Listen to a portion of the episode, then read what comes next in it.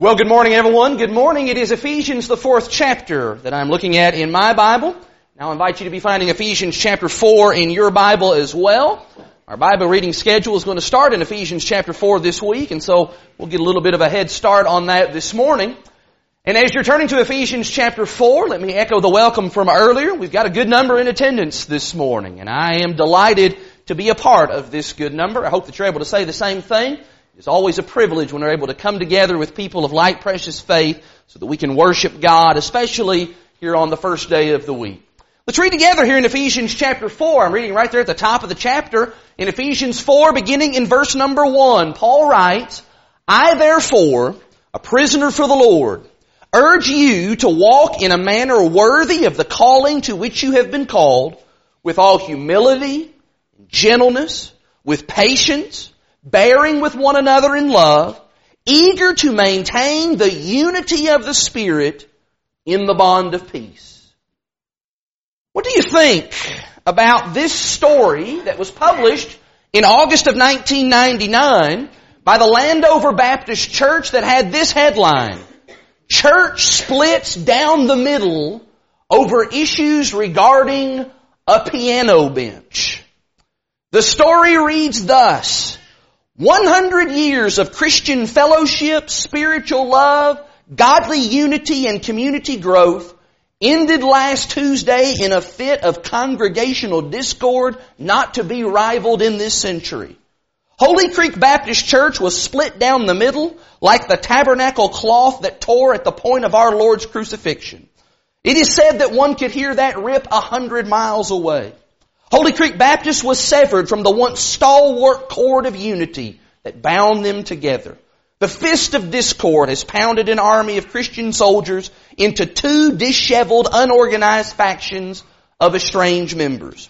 The source of dissension in this once holy house of God is a piano bench that still sits behind the 1923 Steinberg to the left of the pulpit. Landover Baptist members who have friends or relatives at Holy Creek Baptist say that that old bench was always a source of hostility. People should have seen this coming. That congregation was getting ready to break for the last ten years, one said. It's just a shame that it had to be over a piano bench. At present, the Holy Creek congregation will be having four services on Sunday. There's been an unspoken agreement that each faction will have its own separate services with its own separate pastors.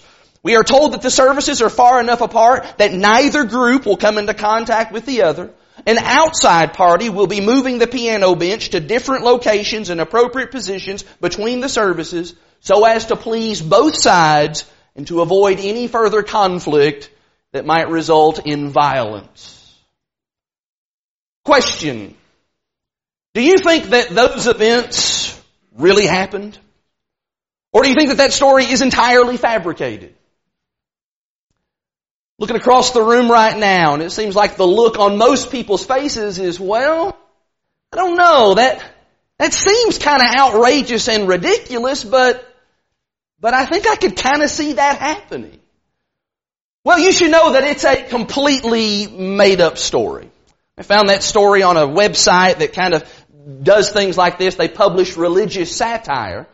But the reason that satire is funny and what makes this story kind of funny is the fact that nearly all of us, as we were reading that and hearing that, even if it was just for a split second, all of us thought to ourselves, yeah, I can kind of see people who would call themselves Christians acting in that way. And I think that says something to us. That says something about how we view discord within a local congregation. Because the truth of the matter is, probably every single one of us in this room, we could all tell a story about church discord from our own experiences. If you hang around God's people long enough, you're going to have a story to tell just like that one. And even if it's not as dramatic as that particular story, you will have a story to tell about friction or about conflict among the people of God. Maybe it'll be a story about sitting in a Bible class where two brothers started talking back and forth. They started disagreeing over a particular point. And you could tell that one or both of them was starting to get angry because they started raising their voice a little bit. They started maybe getting a little bit flush and red in their cheeks and in their neck. And as a result, whole conversation just started kind of raising to a whole nother level. It was getting just north of that uncomfortable line. You ever been in that environment before? I have. And it is very uncomfortable. I remember years ago being in a congregation that practically broke out into civil war over the issue of whether or not women could wear pants to church. It was such a long, battled, and contentious issue that it was later dubbed the Battle of the Breeches. And it created a considerable amount of strain and discord within that church. Or maybe you've been part of a congregation that for whatever reason experienced one of those big nasty splits right down the middle. Where you showed up to church on a Sunday morning and everything seemed fine, and then you showed up the next Sunday morning and half the people were gone. You stick around God's people long enough, you're going to have a story to tell. And let me be clear about that. I started with that kind of humorous story there. I want to say right here, it's not funny. It is disappointing whenever that kind of thing occurs. It is discouraging. When things like that happen within a local church body and you've got to try to work through that, it is hard. But I want to tell you that what concerns me more than people who are disappointed by that or people who are discouraged by that are the people who find their faith destabilized by that. Because one of the sad consequences often of discord among the people of God is that that very rarely happens without there being some casualties. It's been my observation that whenever fusses and fighting occurs within a local church, the most disheartening effect of all is whenever someone is so damaged, they are so upset, they are so disturbed by that, that they end up losing their faith. Which is why I want to say to you this morning that the time to buy an umbrella is not in the middle of a hurricane. The time to buy an umbrella is before it ever even storms. And that is why this morning I do want to talk about dealing with discord. And I want to talk about that before that storm ever even arrives here. And that is as well why I began in Ephesians the fourth chapter. Where Paul admonishes those brethren in Ephesus, and by proxy, he is admonishing us today to maintain unity, to preserve peace within the body of Christ. And one of the ways that I want to suggest that we do that, maintaining unity, is by being prepared. By being prepared to deal with discord in the right way. Because if it's going to happen, and it will, and if there's a chance that it will destroy my faith, and it could, then it seems like it would be prudent on our part to talk just a little bit about how to cope with discord. It is, I believe, one of the devil's most effective tools, one of his most effective strategies for frustrating the work of God, and we need to know how to deal with that so that we can weather that storm. Let me set before you this morning three things that I think will help us to respond to discord in the right way. And the very first of those things is, well, I think it's where we need to start.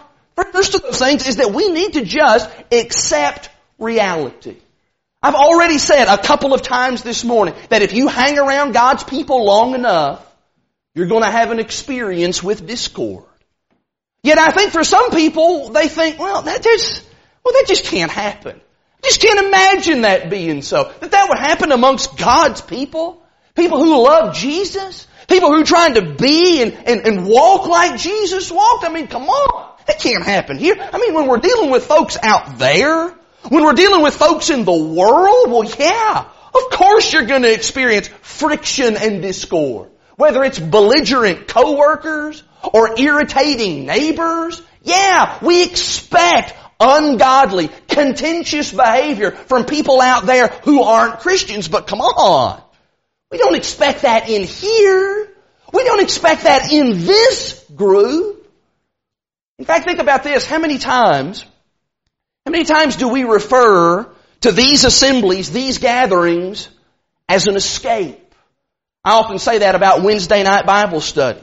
That here we've been working all week, we've been out in the world, we've been in school, we've been doing all these things in the world, and for us, that middle of the week coming together, it is an escape from the ungodliness and the wickedness that's going on in our world. You see, just in our language, we think that this is going to be a haven, a haven, a refuge of, of peace and joy and encouragement and spiritual refreshing. But what happens when we come here and that's not what we find? What happens when we come here and instead what we find are maybe two brothers bickering during the Bible class period? Or maybe it's something of a more personal nature. Maybe a sister who hasn't talked to me. In fact, she hasn't talked to me in weeks. Or if she is doing any kind of talking, she's doing it behind my back, saying ugly things about me. Or what if we come here and somebody's mean to my child? You see, we do not expect that kind of conduct from our brothers and our sisters in Christ, yet all too often whenever that does happen, we become disillusioned. We become disenchanted. Here's my question about that. Is that realistic? Is it realistic to always expect peace and harmony amongst the family of God? I, I think that's the ideal, of course. That's why Paul wrote Ephesians chapter 4. And I think that's kind of the perception that we have developed, but I am not convinced that it is a biblical perception. Because when I open up the New Testament, I do not find a local congregation that was just a bastion of peace and harmony all of the time. Case in point, read the book of 1 Corinthians. Boy, was that a church that was a model of peace and unity? Hardly. You start in the beginning of 1 Corinthians in chapter 1. Paul begins the letter just by addressing the elephant in the room. There was quarreling. There was division that was present within that body. You go to chapter 3 and Paul actually highlights the source of their division. It was their spiritual immaturity. You fast forward to chapter 6 and what's going on. You've got brothers taking brothers to court, taking each other to legal battles with each other. You go to chapter 11 and they're mistreating one another there. So much so that it's having a negative corrupting effect on how they observe the Lord's Supper.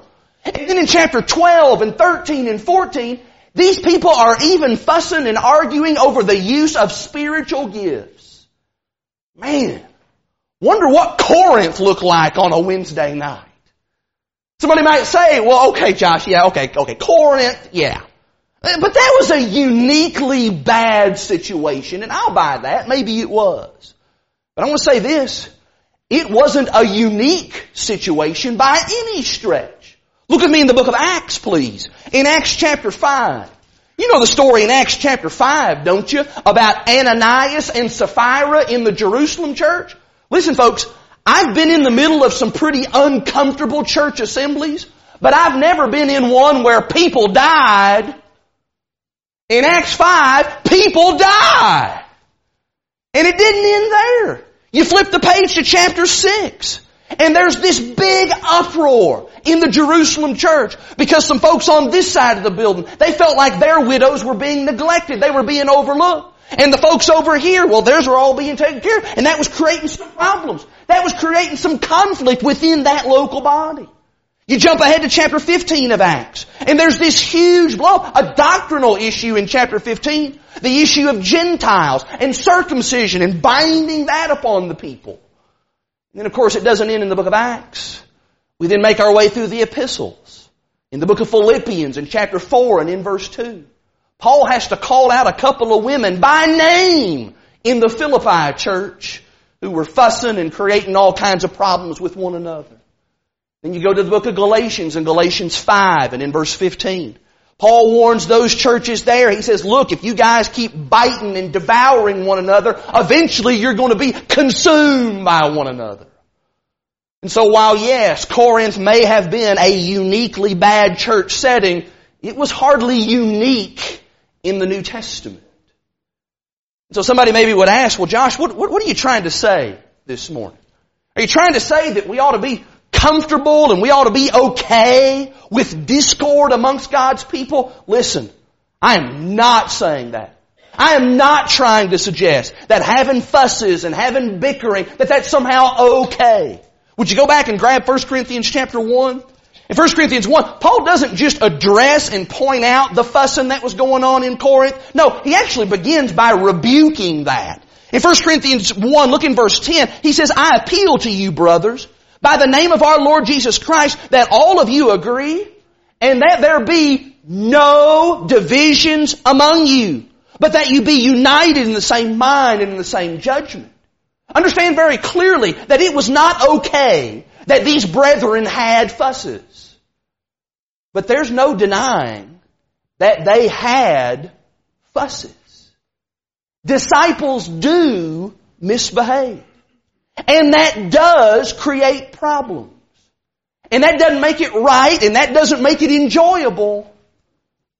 But that is reality.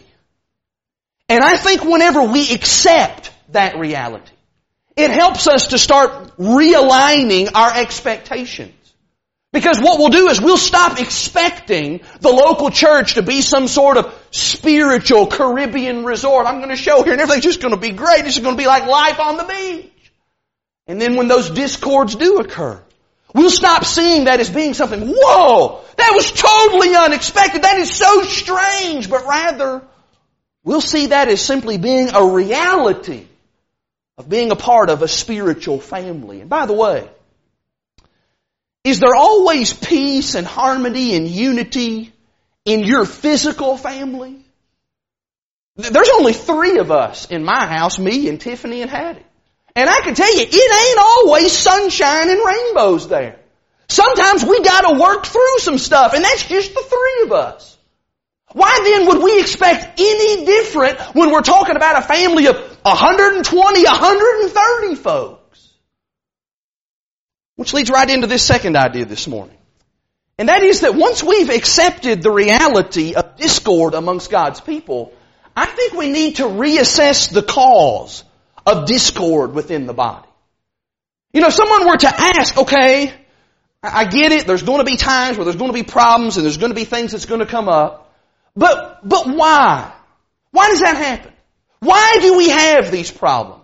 Why do we have fusses? Why do we have conflicts from time to time? I think our knee-jerk reaction to that is to say, well, I'll tell you why that is. It's because there are some wicked, evil people. And we got people who do evil and wicked things, and that's what causes trouble for people within the family of God. And to be fair, yes, sometimes that is the cause. Sometimes wicked people are the cause of discord. Would you look in the book of 3 John, please? In 3 John, in John's third epistle, there was an evil man in that congregation and he was causing problems. And John does not hesitate to single him out. In 3 John, chapter 1, only one chapter, verse 9, John writes, I have written something to the church, but Diotrephes, who likes to put himself first, he doesn't acknowledge, acknowledge our authority. So if I come, I will bring up what he is doing, talking wicked nonsense against us. And not content with that, he refuses to welcome the brothers and also stops those who want to and puts them out of the church. Verse 11, beloved, don't imitate evil, but imitate good. You want to know why there was discord? What was the cause of discord in that church family? There was an evil man doing evil things. His name was Diotrephes. And that's not the only time that we see that in scripture. You look in Acts chapter 28, or excuse me, in Acts chapter 20, whenever Paul is having that discussion with the Ephesian elders and he's bidding them farewell. And as he gives him some warnings about some things that they need to be watching out for, he says in verse 30 of Acts chapter 20, he says that even from among your own selves, not just the, on the outside, but there may even be wolves on the inside, evil men who will disrupt and who will arise and they will seek to destroy the flock. And so sometimes, yes, discord can be the result of evil people doing evil things. And I would just add right here that God has actually given us a process for dealing with such people. The Bible admonishes us to withdraw ourselves from factious people. That's what Paul told Titus. People who have evil motives and who go about just meddling and causing trouble and disrupting the body of Christ, they need to be withdrawn from. If we're ever going to thrive as a congregation of God's people, we can't just sit around and tolerate years and years and years of some evil guy doing wicked stuff all the time and hindering our growth. But can I just be honest with you? Evil people doing evil things, that is not the only cause of discord within a church family. In fact, I'll take that a step further. I don't even think that bad people doing bad things is the reason for discord, even most of the time. I think most of the time, discord happens within the body because you have good people who do bad things. And that is why I say I think we need to reassess the cause of the bad behavior. Because it may be that this problem is happening not because my brother is a Diotrephes, but because it may be, it may be that he's spiritually immature. Would you look with me in Colossians chapter 1, please? I think this is a helpful little passage. In Colossians chapter 1, Paul describes here how it is that disciples grow. In Colossians chapter 1, read with me in verses 9 and 10. In Colossians 1 and in verse 9, Paul says, he says, and so, from the day that we heard, we have not ceased to pray for you, asking that you may be filled with the knowledge of His will, in all spiritual wisdom and understanding, so as to walk in a manner worthy of the Lord, fully pleasing to Him, bearing fruit in every good work and increasing in the knowledge of God. Do you see the process of spiritual maturity that's laid out there? It begins by being filled with the knowledge of God's will, verse 9. Over time, that then gives us wisdom and understanding. When we have wisdom and understanding, that then enables us, verse 10, to walk. That is, we're going to live our lives. We walk in a way that pleases the Lord in everything that we do, so much so that we're bearing fruit in His kingdom. Everybody see that that's a process there? We study, we gain wisdom and understanding, we then start living what it is that we have learned. And as we do that, our lives please the Lord. Let me ask you, how long does that process take? Get that done in a year? No. That, that's a lifelong process, isn't it? We do that for the rest of our lives, don't we? Well, Take that fact, take that truth, and think with me, imagine with me, maybe a guy who has been a Christian for, for one year. Here's a guy that he's come out of the world, come out of, you know, not even having really any religious background at all, didn't grow up coming to church, none of that kind of stuff. This guy's a clean sheet of paper, so to speak. He becomes a Christian.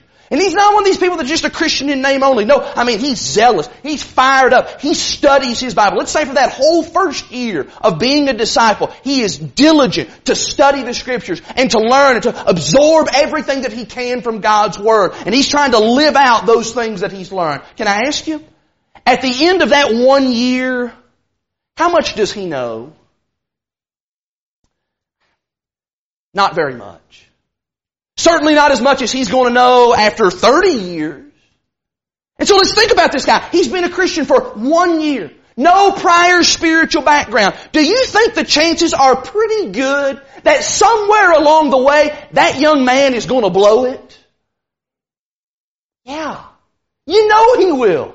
Lots of people, in fact, lots of us we begin our walk with Jesus Christ. We come into this with maybe all kinds of struggles, all kinds of baggage. We've got all kinds of bad habits that need to be undone. We've got all kinds of ignorance about a lot of things, and those things need to be overcome. Of course that man's going to blow it. We see that not just in hypothetical examples. We actually see that in the Bible as well in Acts chapter 8. In Acts chapter 8, this is the story of Simon the sorcerer. Sometimes people say, and they talk about Simon the sorcerer and the big blunder that he made here. So people say, well, you know, I don't, I don't think that Simon was ever really even converted in the first place. Well, I don't think that's true.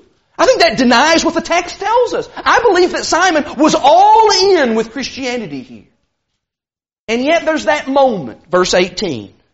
When he sees the apostles laying their hands on people, imparting spiritual gift, and some of his old thinking, it starts creeping back in.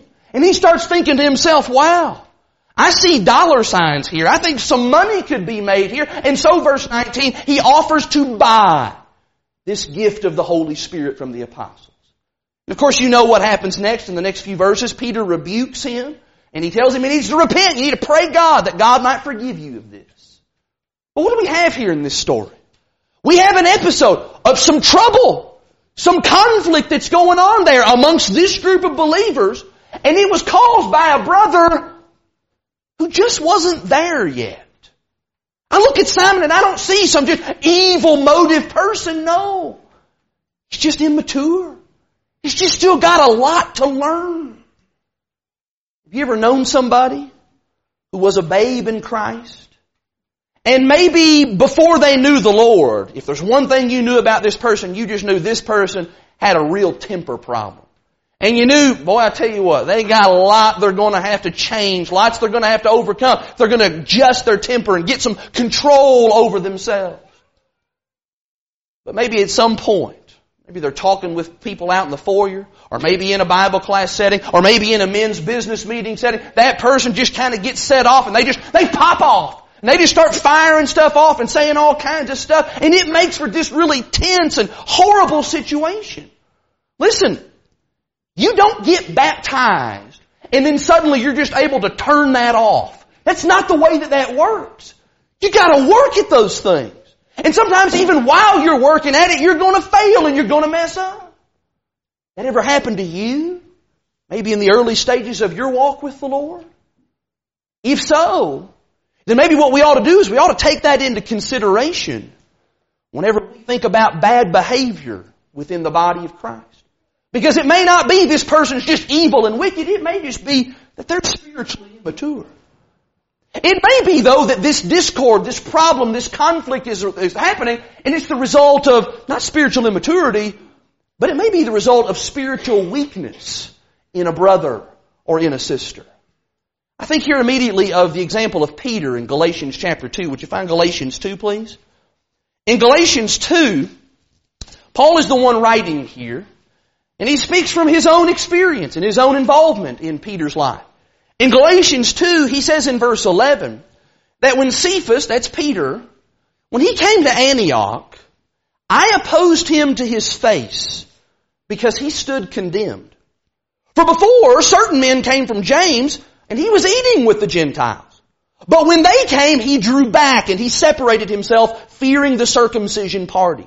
And the rest of the Jews, they acted hypocritically along with him so that even Barnabas was led astray by their hypocrisy. What's going on here? Well, you've got Peter.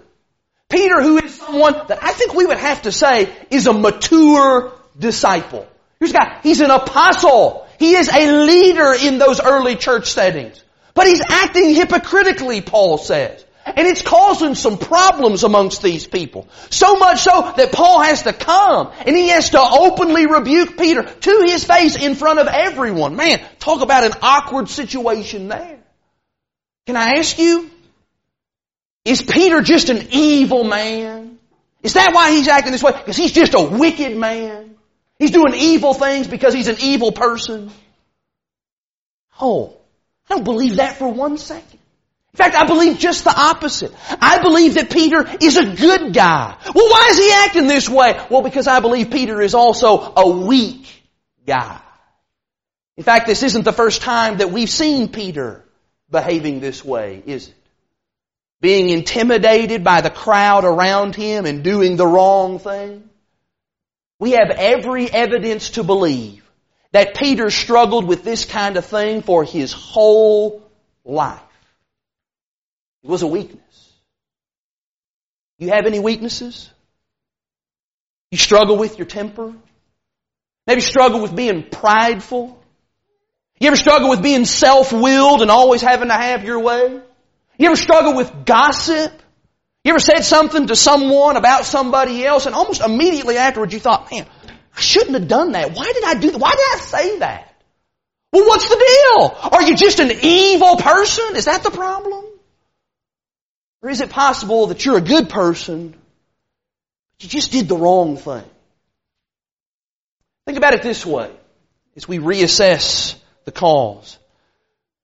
When my immaturity or when my weakness, whenever it leads to failure, maybe even failure that ends up damaging and hurting others, how do I want people to treat me? That's that golden rule thing, isn't it? You see, it's that kind of calm reassessing of the situation that helps us to deal with discord, I believe, in a more constructive kind of manner. Instead of just immediately jumping to the conclusion, oh, that brother, that sister, he's a Diotrephes, he's an evil man. That may not be true at all.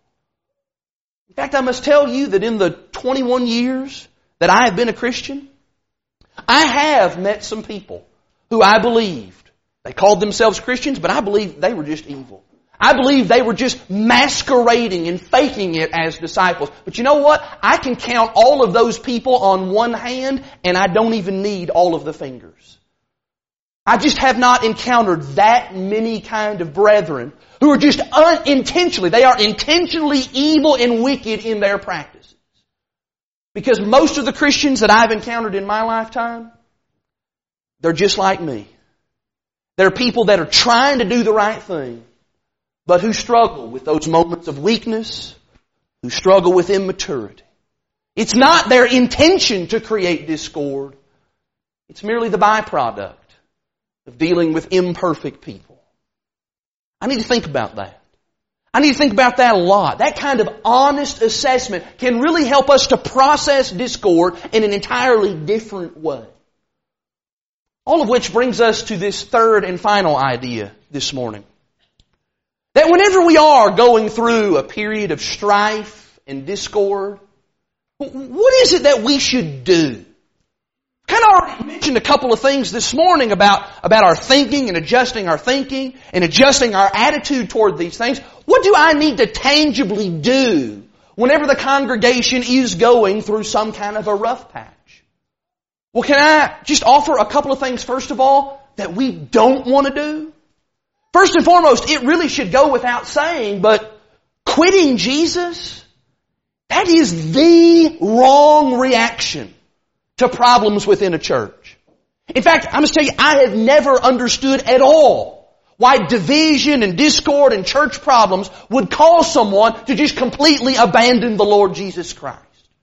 You know, here's this problem that comes into a church family, whatever it is. And so someone decides, you know what? I've just had enough of this. I stop coming to church, stop worshiping the Lord, stop serving Jesus. Can I just ask, why is that Jesus' fault?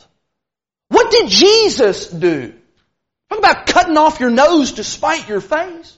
Why would I forsake Christ just because some brothers and some sisters acted poorly?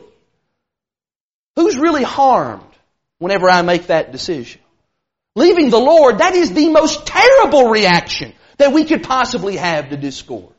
And then let me say secondly, what I think is oftentimes a second poor reaction to discord, and that is to decide, well, I'm just going to pack up and I'm going to go somewhere else. When folks just immediately decide that they're going to leave and I'm going to go looking for greener pastures in another church, what I always want to ask them is I always want to ask, hey, that other church that you're planning to go to, are there people there? Because if there's people there, then I can guarantee you you're going to find the same kind of problems there that we're having here. Because there's going to be spiritually immature people. There's going to be spiritually weak people. There may even be a Diotrephes, an evil person there, which means when you add all that together, there's going to be strife. There's going to be discord even in that congregation that just looks like they're just so perfect from afar. I have preached in dozens and dozens and dozens of churches, and I have yet to find a single one that has never had any kind of turmoil. I've never preached for a church like that. And you want to know why? Because the church is made up of people. And I know the kinds of things that people do.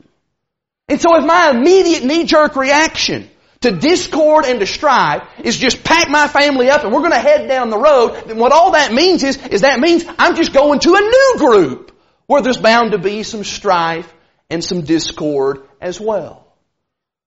Which means then, by making that choice, what I may be doing is I may be depriving God's people of the stability that I could help provide during a turbulent time. Because what I need to do instead of packing up and getting out of town, what I need to do is I need to be a pillar. Because it may very well be that it is my presence and my example and my admonition that is exactly what is needed within that body to help pull things back together. This church here has been in existence for a little over 20 years now. And I've only been here for about a, about a quarter of that. But I am certain, I am certain that there have been some storms throughout this congregation's history. Is that probably true, those of you that have been here a while? There are people who are here today who were there then. And when those storms came, they didn't leave. They stayed. They weathered the storm. They served as a calming influence. They served as that voice of reason. They served as a pillar and they helped to keep the house up, so to speak. You know what? We need those kinds of people. When the going gets rough, we're going to need some people who will be steadfast. We're going to need people who will be immovable, always abounding in the work of the Lord. 1 Corinthians 15, 58. Now, even as I say that, can I, can I put a little bit of balance on that? I recognize that some of you, some of you are part of the family here at Lakeside because you left a congregation elsewhere that was experiencing some discord. And I know for some of you, I know about those circumstances. You've told me about what was going on there. And I can't stand up here and say that I wouldn't have made the same choice that you made. I've known of folks who even in the middle of a terrible church situation, they stuck around and they tried to make it work.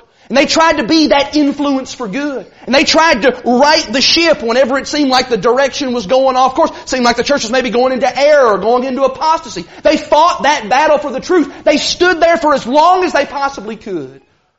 That is until the time came that they realized there's nothing more that I can do. And so they decided I'm going to need to move on. And so I'm not standing up here and telling you this morning that there is never ever going to be a time to leave. But what I am saying is I'm saying that we need to diligently fight to maintain the unity of the Spirit in the bond of peace. We need to be fighting as hard as we can before we jump to making that decision. In fact, what I'm saying here is I'm saying we need people who are going to be peacemakers. That's maybe I thought of putting that up there instead of being a pillar. Being a peacemaking pillar is what we need. Jesus talked about the power of being a peacemaker in the Sermon on the Mount, Matthew 5 verse 9. In Romans 14 and in verse 19, Paul said we need to be pursuing the things which make for peace and the building up of one another. And yes, Ephesians 4 verse 3 where we started, we need to be diligent, actively putting in maximum effort to maintain unity and peace. What does that mean practically speaking? Well, what that means practically speaking is that means that you may be you may be the person who has to play the role of Paul in what Paul did for Peter. You may need to be the one who goes and confronts that brother or that sister who maybe was acting poorly. You may need to be the one to say, hey, can we go get coffee tomorrow afternoon? Let's talk about what happened in Bible class last night because, boy, you, just, you lost your cool in there. You didn't act the way that you were supposed to act. You, you need to correct that. You need to apologize. You need to make things right. You may be the one. You may be the one who has influence with that individual. You may be the one who's close enough to that person that you're able to help mend that fence that's been broken. Or maybe being a pillar means, maybe it means you're going to help mentor someone who's immature. Maybe you're going to go to that young Christian or maybe a youngish Christian who maybe is just lacking in the wisdom department. They've got all the zeal. They've got all kinds of knowledge. They just, they just lack the execution of that knowledge. So you decide you're going to take them under your wing. You're going to try to guide them gently along. You may be the exact right person to help grow their faith in the Lord. Or maybe being a pillar, maybe it means you're just going to be the person who encourages the rest of us When the rest of us get those darkly tinted glasses and it just seems like everything is so dark and so bleak and everybody's saying, oh, the, the sky's on fire. It's just going to be terrible. Maybe instead of feeding into that negativity, you're going to be the one who's optimistic. You're going to be the one who perseveres and says, you know what? We're going to make it through this all right. It's going to be okay. We're going to pull this all together and we're going to pull through this. Or maybe, maybe being a pillar means you're just going to be the person who Sunday after Wednesday after Sunday after Wednesday, you just keep showing up. You just keep on loving your brothers and sisters even when they're acting very unlovable. You're going to be the person who just keeps on serving and doing the work of the Lord. You're going to remain constant in your service. You're going to be a pillar. And what all of this is to say is that whenever the storms of strife and discord come, will I be prepared? Will I recognize, number one, that dealing with problems in the Lord's family, that that just kind of goes along with the territory of being a Christian? Will I, secondly, will I give my brothers and my sisters in the Lord the benefit of the doubt? And I'm going to always try to see the best in them instead of assuming the worst. And then thirdly, will I be the person who stands firm and strong even when Satan makes his attempt to try and destroy us. Just remember this. Whenever we fuss with each other, it's not you or me that is the enemy. It's the devil. The devil is the enemy here. And if he ends up pulling us apart and is successful in doing that, it will only be because we allowed him to win the battle. Make no mistake about it. Just as sure as God is in our midst today as we worship before His throne, the devil is also here and he is at work amongst us. He doesn't like what we're doing. He doesn't like what we're doing today. He doesn't like what we're trying to do in total as a congregation of God's people in this community. And so as a result, he is doing everything that he possibly can to come here and to come between you and your brother to come between you and your sister, and most importantly, to come between you and your God. If things this morning between you and your God are not what they ought to be, and that's bothering you, your conscience is hollering at you right now, you need to know that you are being pulled in two directions this very moment. First of all, our good and gracious God, He is calling you and He is trying to draw you to Himself through His Word and through His Son.